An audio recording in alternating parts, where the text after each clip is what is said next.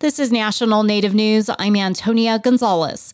Montana's legislature has passed a joint resolution recognizing the history of American Indian boarding schools and calling on the U.S. government to create a National Day of Remembrance. Montana Public Radio's Ellis Juhlin has more. Democratic Representative Tyson Running Wolf, a member of the Blackfeet Nation, sponsored the resolution in the House to officially acknowledge the trauma of boarding schools. They suffered physical, sexual, cultural, and spiritual abuse and neglect and experience treatment that in many cases constitute torture.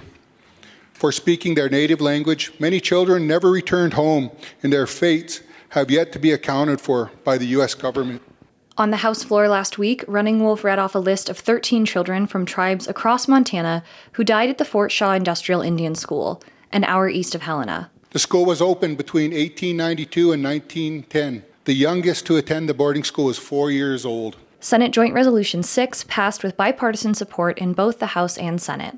In 2021, U.S. Secretary of the Interior Deb Haaland launched an investigation into the country's past assimilation policies, which included the forced removal of Native American children from their families and tribes, placing them in Indian boarding schools. That ongoing investigation found 18 boarding schools operated in Montana. For National Native News, I'm Ellis Juhlin. Oregon Governor Tina Kotek's stance on gaming is hypocritical, says the Coquille Indian tribe. The criticism follows a letter she recently sent to the nine tribes across the state. KLCC's Brian Bull reports. In her letter, the governor writes that she does not favor the expansion of gaming, and therefore her policy maintains the status quo from previous administrations. Kotek then highlights the Coquille tribe's application for an electronic bingo facility in Medford and states her opposition to it. That stirred up strong feelings and resentment among some who point to a broad array of state sponsored gambling in Oregon. John Ivy is vice chair of the Coquille Tribal Council truly the Oregon Lottery is the biggest gaming institution in the state of Oregon. Maybe there's some political gamesmanship going on here when in fact it is frustrating and quite frankly somewhat hurtful to the tribe. The tribe says Kotek has no authority over the matter, and her stance perpetuates a mythical one tribe, one casino policy. The Coquille tribe has sought federal approval for a Medford gaming facility, which would be its second one outside the Mill Casino in North Bend, Oregon. Previous governors have not supported it, and the Cow Creek Band of Umpqua Indians, which runs the Seven Feathers Casino in Canyonville, has also opposed it. For National Native News, I'm Brian Bull. The governor's office did not respond to KLCC's request for comment.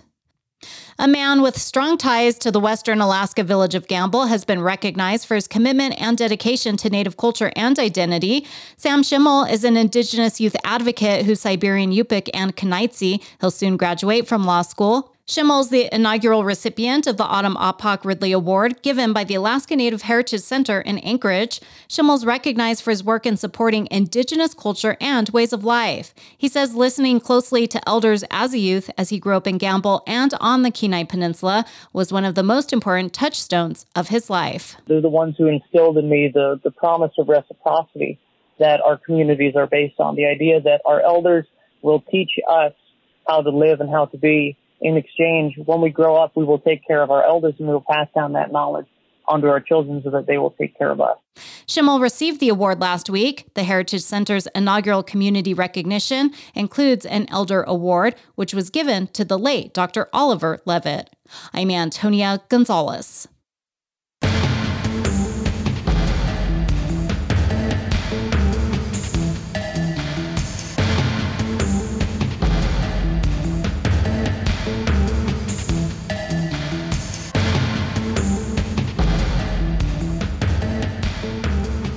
National Native News is produced by Koahnic Broadcast Corporation with funding by the Corporation for Public Broadcasting.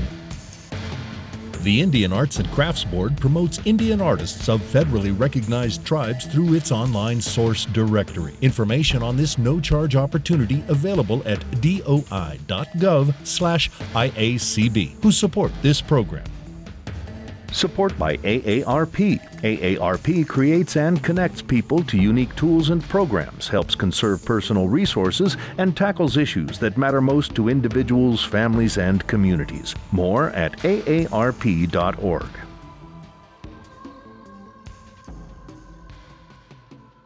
Native Voice One, the Native American Radio Network.